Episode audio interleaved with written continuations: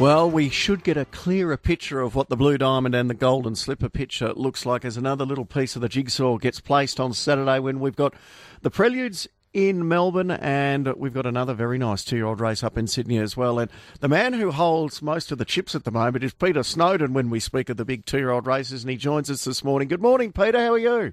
Morning, Michael. Yeah, very well, thanks. Good. Um, most people think King's Gambit's going to be racing in Sydney this weekend. Is that the way you're going? I think so. Yeah, we didn't didn't accept with the Melbourne either Colts, so we just accepted both in Sydney. So uh, yeah, they'll either one will run here on Saturday and one the following Saturday in the Silver Slipper. Is that because it's it's less arduous for your, your two year olds to be making those trips uh, interstate? Yeah, it's it's just a it wasn't just come down to me. It was a, it was a it was a call made by the ownership group and uh, what their thoughts were and what their main ob- objections were. Uh, uh, target races were, and um, at this stage it seems to be in Sydney. But I certainly wouldn't rule out Blue Diamond for one of them either. Um, they could just go down there on game day and just uh, drop in. We'll just uh, yeah, a bit of water go on the bridge first, but we just want that second run to be in Sydney rather than go to Melbourne. Okay, so there's still.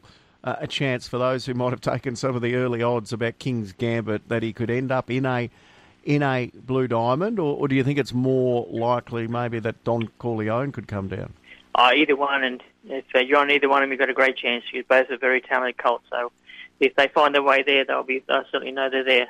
Um, yeah, it's just as I said, the next start will tell us a bit more where where where, where we're going to go and which race we take with which horse. Um, it's good a good position to be in, but it's one that just need a bit of thought process put through and just try and analyse it as much as we can and hope we make the right decision. What do you make of King's Gambit first up run? It just didn't go to plan uh, from when the moment the gates opened. Yeah, look, I, I thought I was happy enough with it. Naturally, disappointing got beat, but there's a lot of things happened. The biggest thing for this bloke was he only had one trial going in. I didn't want to trial him any more than that. He's not a gross horse. He's not. He's plenty of him, but he's not not like he's a big heavy horse. They only gave him one trial going in, but on the day that he raced, it was 40 degrees. You couldn't mm. breathe. It was that hot.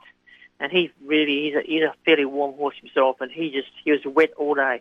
Uh, not a nervous sweat, but just, just, you know, some people feel heat more than others. Horses are the same. Some horses really feel heat. And he, first time he's been in heat like that, and he really felt it. It was just, he wasn't comfortable all day for mine. And, um, he, he raced a touch later into stride, but that didn't matter. He had a nice run behind the leaders, but he's still quick and nice. And uh, it was just the last 50 metres, just like that bit of race uh, fitness that uh, the winner had two trials and one run. So he had a fair bit more work in, under his belt than what he had. But uh, I was pleased to see the section was last, later and going through the race and analysing. But he ran the fastest 600 of the race, so that for mine, to my mind, I don't think he's gone bad. I just thought uh, just with the heat and uh, just been a touch underdone, probably brought about his defeat on the day. Did it take a little while to recover after that heat? It did. It just took him a couple of days. He look, he was never hurt by it. He came home and ate that night. It just didn't really hurt him, but he did tuck up a bit. He'd lighten off. Uh, but by the Monday, he was fine and uh, back to his normal self. He's been great ever since. His work yesterday morning was excellent. So tells me he's back on track, ready to go. Whether we wait go this week or next week, we'll decide later. But we're except with both Colts for Saturday in Sydney, and uh, we'll see if the draw throws up. Yeah. Uh, will you try and split them, um, or? Oh yeah, no, they won't, both won't run together. Yeah. They'll be just just be one. Yeah. How do you compare both of them? Good question. I still don't know the answer. If you asked me a fortnight ago, I would have said King's Gambit. But uh, watching Don Corleone run the day he won, that was mm.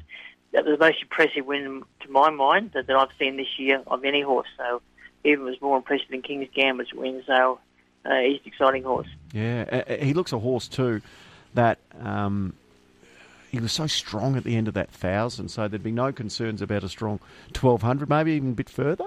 Yeah, I, I wouldn't doubt that either. He's a very laid back customer. Uh, that's why I put blinkers on him his first start. I would never do that normally, but but this sort of horse, knowing that he he had to show me what he's been doing at home, and uh, but he, he's just so laid back. You could ride him in front or come from last on him. He's, he's that sort of horse. Things can change quickly in the two-year-old scene, but how have you seen the overall uh, landscape of the two-year-olds this season? Well, there's some nice horses there.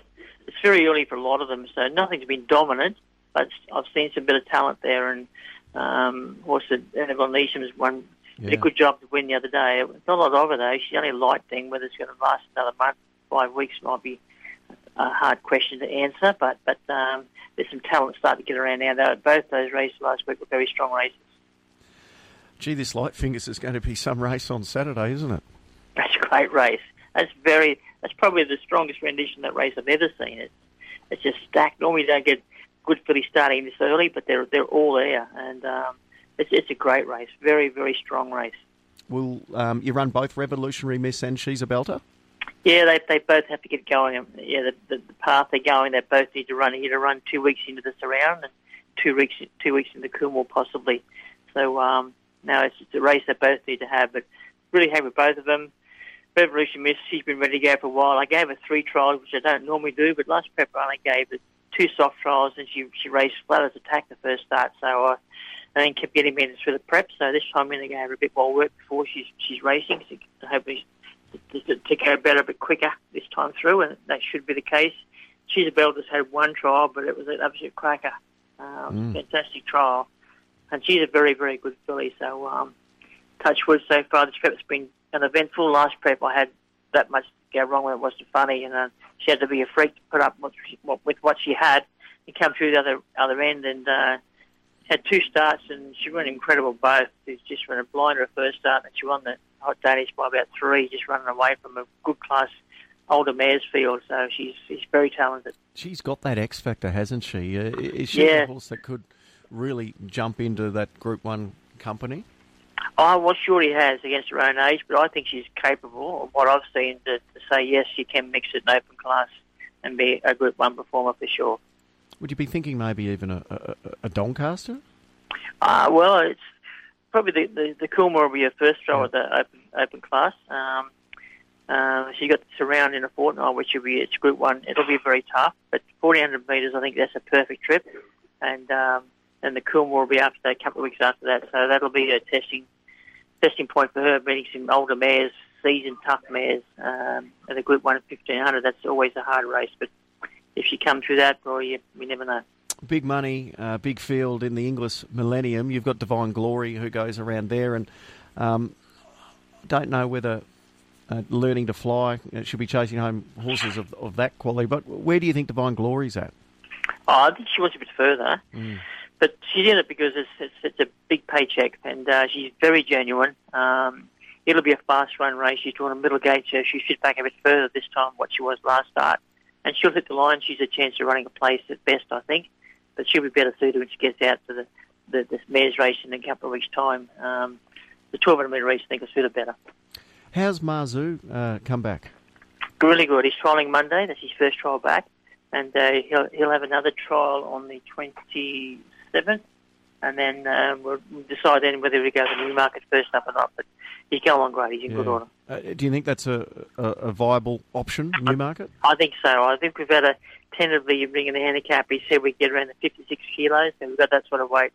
I reckon it's every chance we'll be there. Have you got a couple of fillies racing at Sandown, uh, Gennady and Cythera as well? Yeah, two nice fillies. Gennady only, only lightly raced, a bit of a step up in class for her. But uh, Cythera, on the other hand, she's already a stakes winner stakes placed again, and just it's just a couple of starts. So she's she's very talented, and um, no, she'll they both will run well. But um, she's had two tries to get her ready for that Cythera, so she's ready to go. Have you got many others that you, you might have earmarked for some of the bigger races in Melbourne in the autumn? Uh, well, she's a belter in also on the All Star Mile. Um, Off Flame, uh, who did this, this race down there for him. So, mm.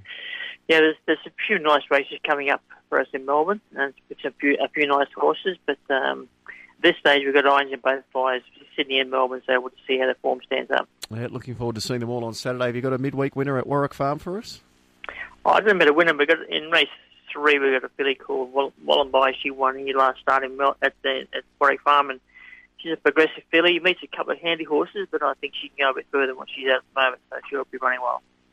Good luck. Uh, Pete, great to catch up, especially looking forward Appreciate to seeing it. those two-year-olds. Welcome, mate. Thanks very much. Thanks, Peter Snow.